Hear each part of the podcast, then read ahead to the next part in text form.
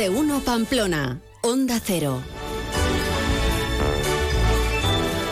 La una y nueve minutos. Aquí estamos de vuelta en más de uno Pamplona. Seguimos acompañándoles hasta las dos de la tarde y tenemos ocasión ahora de compartir unos minutos en los estudios de Onda Cero con Gorka Moreno, que es el director de Navarra Capital. Muy buenas tardes. Muy buenas tardes, muchas gracias por la invitación. Eh, encantados de, tenerte aquí, además en un año muy especial para Navarra Capital, porque estáis de cumpleaños y cumplís 10 añitos, que no está nada mal hablando de medios de comunicación. 10 eh, años y, con un medio que es especializado, que es muy de nicho, eh, centrado en la economía y la empresa y creo que en una comunidad relativamente pequeña como es Navarra, el habernos hecho un hueco en un campo tan, tan concreto, pues es, muy positivo, la mm, verdad. Desde luego, no es, no es nada fácil, ¿no? Siendo, como comentas, pues un medio muy ligado a la actualidad económica, es, es totalmente especializado, ¿no?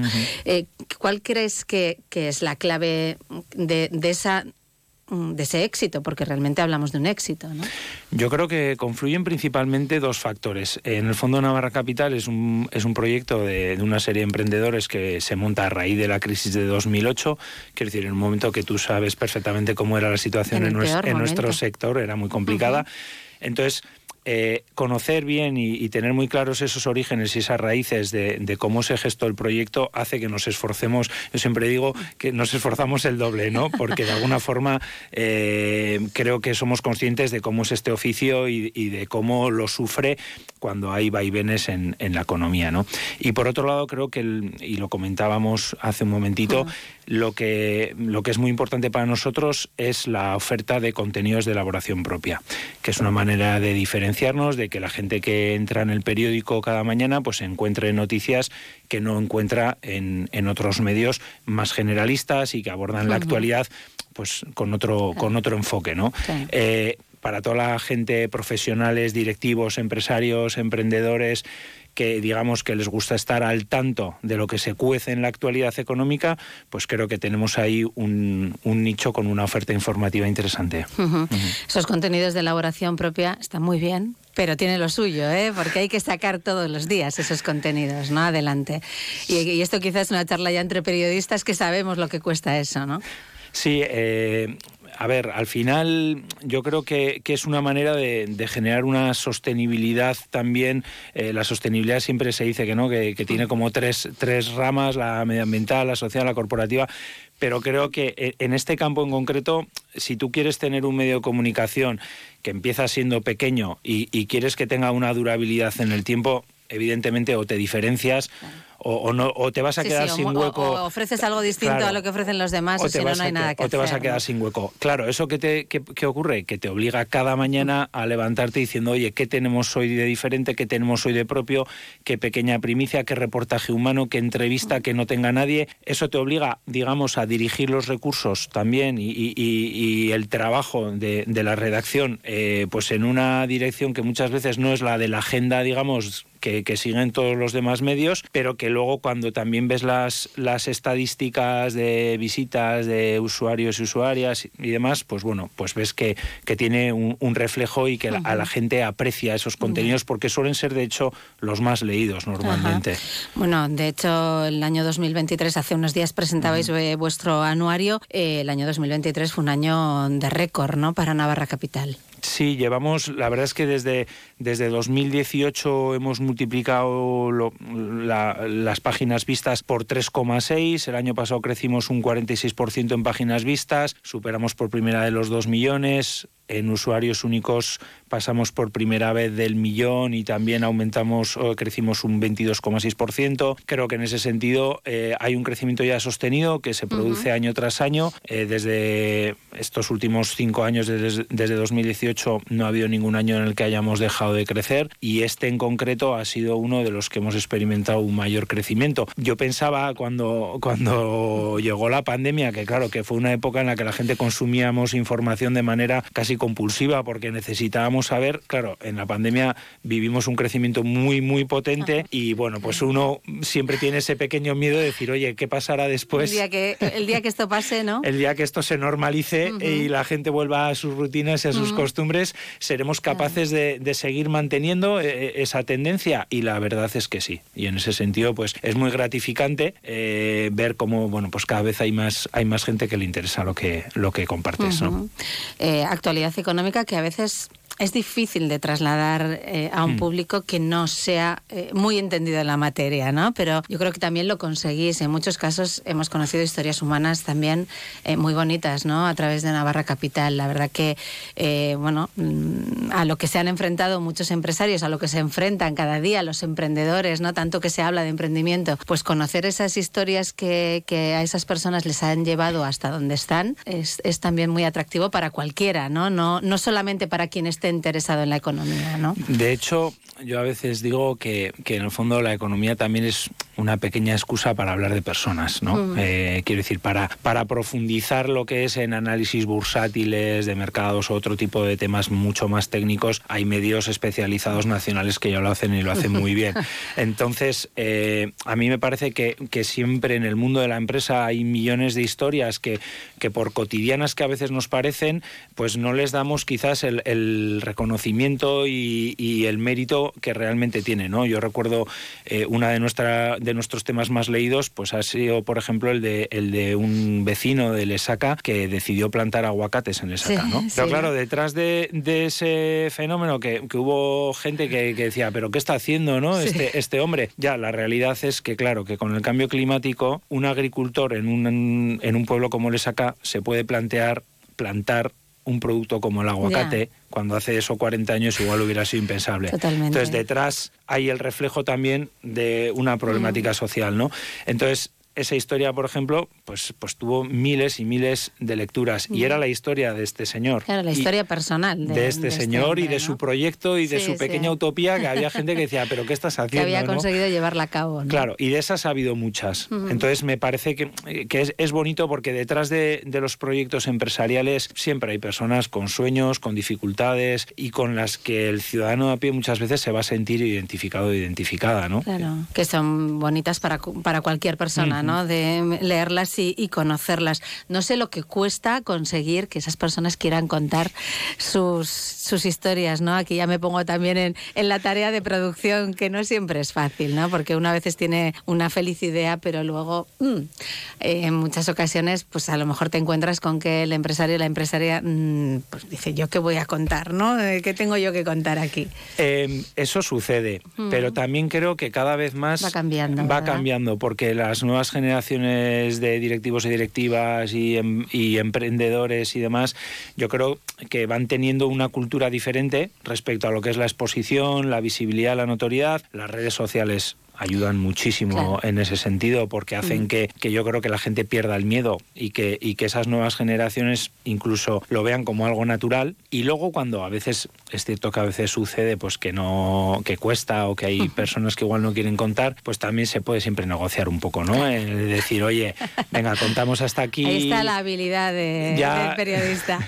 Yo siempre creo que tiene eh, nosotros por ejemplo nuestro estilo es un periodismo muy en positivo en ese sentido muy propositivo, muy de mm. sumar, eh, para poner en valor al tejido empresarial entonces, mm, perder una, una, buena historia por un detalle, por un dato, muchas veces dices, bueno, ¿qué es lo importante? no eh, Te quedas con la esencia del tema y, tampoco es cuestión de, pisar callos, ¿no? Entonces, bueno, lo vas haciendo de una manera que, también la gente va, va, viendo esa manera que tienes tú de trabajar y, de que eres respetuoso con, con las propias empresas también y yo creo que en ese sentido pues te van dando también más confianza, ¿no? Un tejido empresarial en Navarra que si uno navega a través de de Navarra Capital, pues eh, se da cuenta de que quizá es incluso más interesante o, más grande de lo que uno a priori puede pensar, ¿no? Tanto en pequeña, mediana como en gran empresa, ¿no?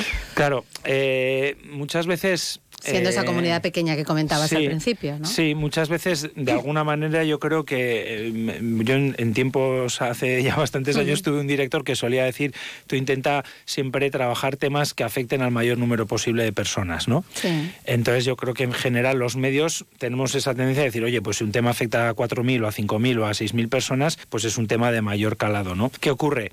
Que eso al final también está más cubierto a nivel informativo. Es más difícil realmente posicionarte y ofrecer algo diferente, ¿no? Pero el tejido empresarial está compuesto mayoritariamente por pymes. Por pequeñas y Entonces, empresas, sí, sí. Claro, eh, lo que pasa es que detrás de esas pymes muchas veces hay historias espectaculares. Eh, el otro día publicábamos eh, una historia, por ejemplo, pues de un señor de Andalucía que vendió sus tierras porque tiene el sueño de producir derivados del aguacate, se ha venido a Tudela y ha montado una empresa para producir derivados del aguacate con 61 años. Eh, no sé luego qué recorrido tendrá. El aguacate está dando mucho de da sí. mucho de sí. bueno, de hecho, te salen millones de reels, de. O sea, quiere decir, es un es un alimento que, está claro que, y se hacen muchísimos contenidos eh, periodísticos. Pero bueno, pues es una historia que dices, jo, eh, detrás de, una empresa pequeñita eh, que no sabemos luego qué recorrido tendrá, que ojalá le vaya fantásticamente, pero hay una historia espectacular. O sea, que tú te vas de Andalucía, vendes tus tierras con 61 años, con la vida, digamos, ya bastante encauzada, y de repente dices, oye, pues me voy a Navarra. Y me voy para Tudela. Y me voy a Tudela. Y voy a montar una empresa de derivados del aguacate. Bueno, pues, pues es curioso, ¿no? Y, hay y de esas hay muchísimas. ¿eh? Ya, ya, ya. Eh, bueno, el anuario lo presentasteis hace unos días en, en los viveros de CEIN con un título Actualización disponible F5. Hay que actualizarse, eso está claro, ¿no? Y estamos viviendo también en lo económico unos tiempos con muchas incertidumbres. Precisamente, eh, yo creo que hay tantas incertidumbres que tienes que agarrarte a las pocas certezas que te ofrece la vida y, el contexto mm. en, el, en el que vivimos eh, y trabajar en ellas, ¿no? Y hay dos, dos certezas que sobre las que se basa el anuario, que tiene que ver con todo lo que tiene que ver de actualización tecnológica, la irrupción de la inteligencia artificial todavía eh, está, muy, eh, está muy incipiente y, está en fase de desarrollo, pero sabemos que, que, nos va a ir afectando en mayor o menor medida a la inmensa mayoría de los sectores productivos. Y luego la sostenibilidad eh, y no porque sea un término muy de moda o, porque mm. suena muy bien, sino porque realmente nos estamos jugando la supervivencia del planeta. O sea, nos mm. guste o no, esa es una realidad. ¿Y quién nos iba a decir hace 20 años que íbamos a mirar al cielo y íbamos a desear que lloviera cuando aquí estábamos hasta el jorro de que lloviera todo el día? Bueno, pues hay cosas que están ahí. Y en torno a esos dos temas hemos, hemos trabajado el anuario. Las incertidumbres económicas son las que son. Este año, en materia de previsiones de crecimiento de PIB, pues vamos pues muy por abajo, entre un 1,3, 1,5, según quien, quien haga las estimaciones. Pero también yo en ese sentido suelo ser optimista. Si nos hubieran dicho en plena pandemia, en pleno año 2020, que hoy íbamos a estar como estamos, lo habríamos firmado todos, yo creo. Claro, seguro. Sinceramente. porque en esos momentos yo creo que todos... Lo vimos todo tan negro que... no sabíamos hacia, mm. hacia dónde nos dirigíamos. Ni cómo, íbamos a salir de aquello. Ni cómo íbamos a salir. Y aquí mm. estamos. Y realmente, pues bueno, las empresas, la industria está en una situación delicada, contiene el aliento, mm. pero seguimos ahí, seguimos peleando. Eh, sinceramente, a pesar de que ha habido ha habido eres, ha habido empresas que lo están pasando que lo están pasando mal, pero también si en 2020 nos hubieran dicho, posiblemente habríamos pensado que el efecto o las consecuencias en materia de empleo iban a ser muchísimo más terribles. Entonces, en ese sentido por eso soy optimista.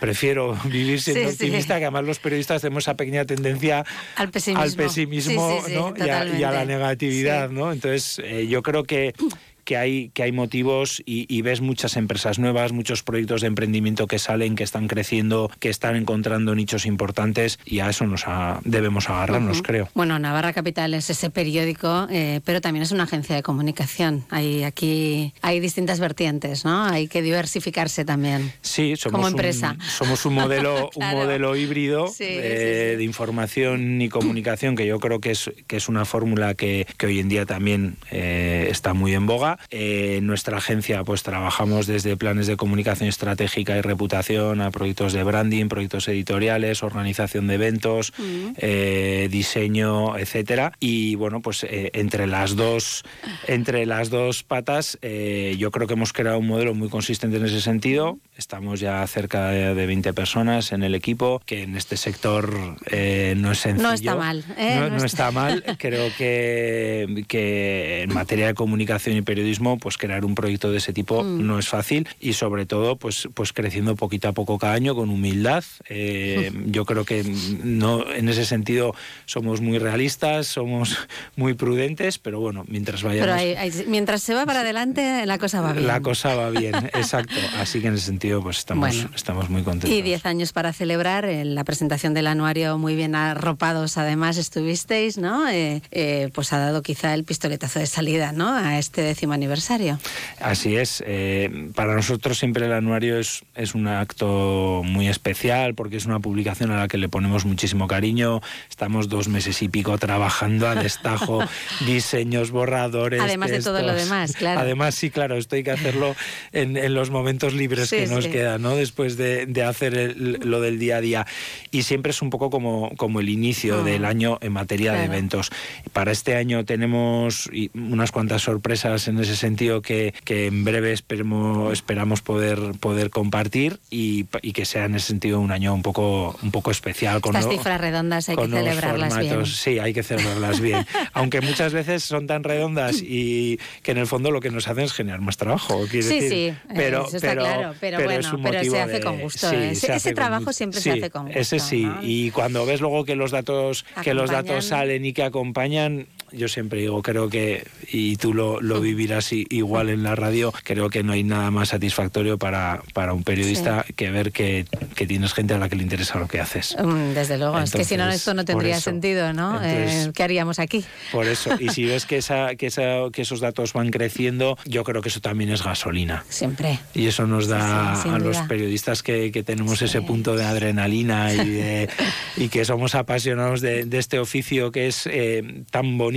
a la vez que, que te bueno que es eh, entre comillas es, te genera una dependencia yo creo emocional mm, eh, muy potente pues yo creo que eso nos da nos da mucha energía. Nos da vidilla que es lo que al fin y al cabo uno busca también no eh, trabajar en lo que yo siempre digo trabajar en lo que a uno le gusta esto no tiene precio. No lo tiene la verdad. Y por suerte pues tanto tú como yo estamos. estamos ahí después de muchos años disfrutando también con lo que hacemos no que, que, para eso somos yo creo unos afortunados no no hay que más que mirar alrededor, pues cuánta gente está trabajando en cosas que mm. en las que no disfruta, ¿no? Esto es una suerte tremenda. Pues Gorka Moreno, director de Navarra Capital, gracias por haber estado con nosotros estos minutos aquí hoy en Onda Cero y que vaya, que siga yendo bien. Vamos a decir, ¿eh? que este décimo aniversario se celebre como se merece. Muchas gracias por este pequeño rato. gracias. Más de uno Pamplona, Onda Cero.